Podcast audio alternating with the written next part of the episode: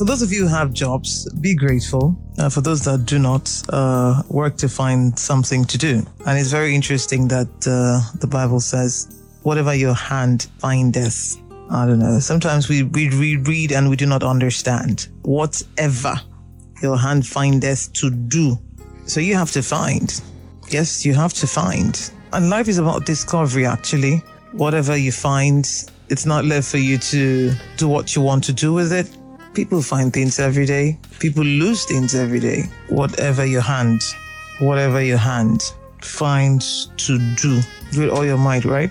I know. But some of us do not do the best that we can in any situation or every situation. We would rather whine. And so there's something here. It says the next time you hear yourself saying, I hate my job, remember this. No one cares. Really, no one cares. You aren't paid to like your job. That's not why you're paid. You're paid to do. You're paid to do your job. You don't have to like your job because you're not paid to like your job. Nobody's going to say, I'm starting up a company and I'm going to pay you because you like the job. No. I'm going to pay you because you can do the job and I want you to do the job. QED. And while you're there complaining and whining and getting angry and getting petty, there's some other person out there who's looking through the window and is just hoping that you'll be kicked out so that he can, you know, get the job. That's how it is. And not just jobs, relationships, resources, time, opportunities. We have them, we're not using them, we're there complaining. We're always seeing things that are not right. What about things that are wrong? We're always seeing things that are wrong. What about things that are right? Um, I was somewhere yesterday talking with a person, and the person says, Hey, I'm a human being. I can make mistakes. And yes, humans do make mistakes. But we also need to realize that we're humans too, and we too make our own mistakes. My name is Eno Gweviri. Another parable, yet another, and we gleaned something this morning. We take our text from Matthew 18 21. Let's take it to 23. A king wanted to settle accounts with his servants. As he began the settlement, a man who owed him 10,000 bags of gold was brought to him. Since he was not able to pay, the master ordered that he and his wife and his children and all that he had be sold to repay the debt.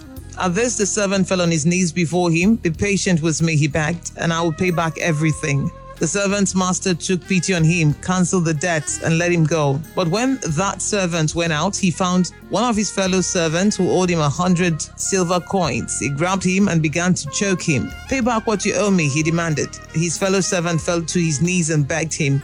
Be patient with me and I'll pay it back. But he refused. Instead, he went off and had the man thrown into prison until he could pay the debts. When the other servants saw what had happened, they were outraged and went and told their master everything that had happened. Then the master called the servant in. You wicked servant, he said. I cancelled all that debt of yours because you begged me to. Shouldn't you have had mercy on your fellow servant just as I had on you? In anger, his master handed him over to the jailers to be tortured until he should pay back all he owed. And that's the parable. First things first, there was a debt that was owed. I like that someone said it's the same everywhere. If you're owing debt in Nigeria, if you like, travel to America, you're still a debtor until that money is paid, whatever it is, is paid back. Many people also think of debt just in terms of money, but sometimes you owe in, in terms of time.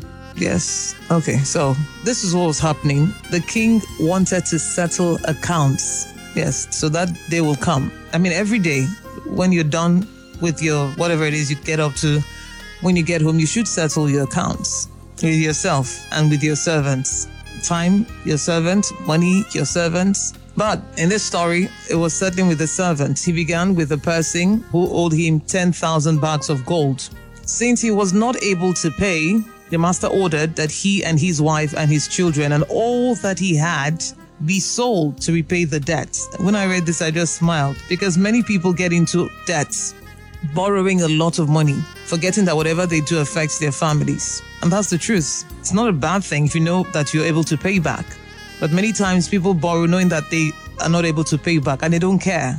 They just want to get it now, forgetting that you're putting your entire family at risk. The child that defrauds another person, you're putting your entire family at risk. And the deal was sell all of them and all the things that he has, sell them to repay the debts. Says the servant fell on his knees before him. This also got to me. When you owe a person as far as I'm concerned, there's a certain posture that you must assume all the time because you're the beggar. So you must fall on your knees before them. If you like, where should a part as high as 19 story building? You're still their servant. Every time you owe a person anything, you are on your knees before them, whether you like it or not. And he said, Be patient with me. I'll pay back everything. The master took pity on him, canceled the debt, and let him go. Now, same servant went out, found one of his fellow servants who owed him a hundred silver coins. The servant was owing bags of gold, bags, 10,000 bags of gold. Then he saw another guy who was owing him a hundred silver coins. He grabbed him and began to choke him. Pay back what you owe me. His fellow servant fell to his knees, same posture, and begged him, Be patient with me and I will pay it back. But he refused. You know what this tells me? You cannot force anyone to cancel your debt or to forgive your debts. You can't force them. It doesn't matter. Because you're the debtor, so you don't have you're you're you're not in that position to demand a certain kind of behavior or feedback from a person. So, oh, they forgave you, so you must forgive me. No. It doesn't happen like that. People have choices. They make up their minds about what they want to do.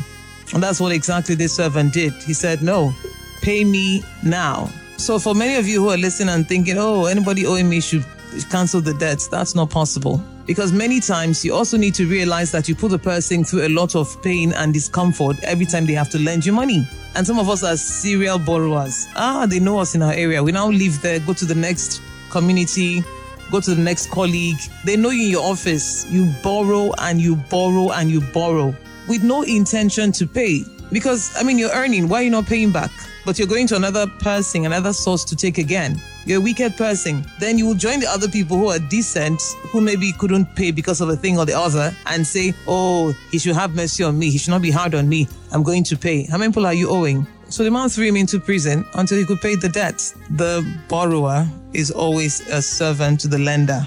See, anybody that borrows you money, you're his servant, whether you like it or not. That's why they fall to the knees to beg. You beg the first time, now time to pay back, you're begging another time. Error. You see, that's why in the banks, it's um, it's different. You don't beg. You bring documents. You're saying, "I am worthy of this. Let me have it." That's what happens. You don't beg in the bank when you go take a loan. You bring a document. I can match this at least at some level. Because I know that as we're speaking, some people have borrowed school fees. They will not pay back. They know, eh, ah, the man has money now. Is it just this 200,000 that he not be drawing me? I beg, guy, you pass that amount. Hello? You're criminal. What stopped you from passing the amount? Oh God, please, uh, only 50. Uh, uh. How many of you do it? You're in a relationship with a person, you say, lend me. You didn't say, give me money. See, there's English, oh. You say, lend me money, please borrow me this amount. They give it to you. And then uh, we are dating. Am I supposed to pay you back? Uh, I know husbands and wives are pinching each other right now. pay back the money. It's just a decent thing to do. And some people have cultivated this habit that when he now gets outside, they can't pay back because they're used to not paying back. Come be a nice person. You don't like anyone to owe you and not pay. So don't don't do what you don't want people to do. pay back the money. Anyway, the master eventually heard and said, You wicked servant, I cancelled all of your debts because you begged me to. Shouldn't you have had mercy on your fellow servants just as I had on you? Then, of course, uh, he sent him to jail until he was able to pay back. Well, the writer of the story wants to teach us forgiveness from our hearts, which many of us still struggle with. We still remember the date, the time, the incidents, but many times I ask, what good does it do to you when you remember the pain? It's just like opening a grave. You dig it, all the effort, you dig it, take up the cover of the casket, and you look inside. And the thing about that kind of thing is every time you dig a grave, there's a smell. And that's why for many people it's so painful. It's painful, let it go. But no, you want to dig every time. Look at the effort to dig open. Then you take off the lid, then the smell hits you then you feel the pain the way you felt it when the thing happened to you. It's not nice. If it's not growing you, if it's not making you better, it's not making you happier, then why go back there? Let it go.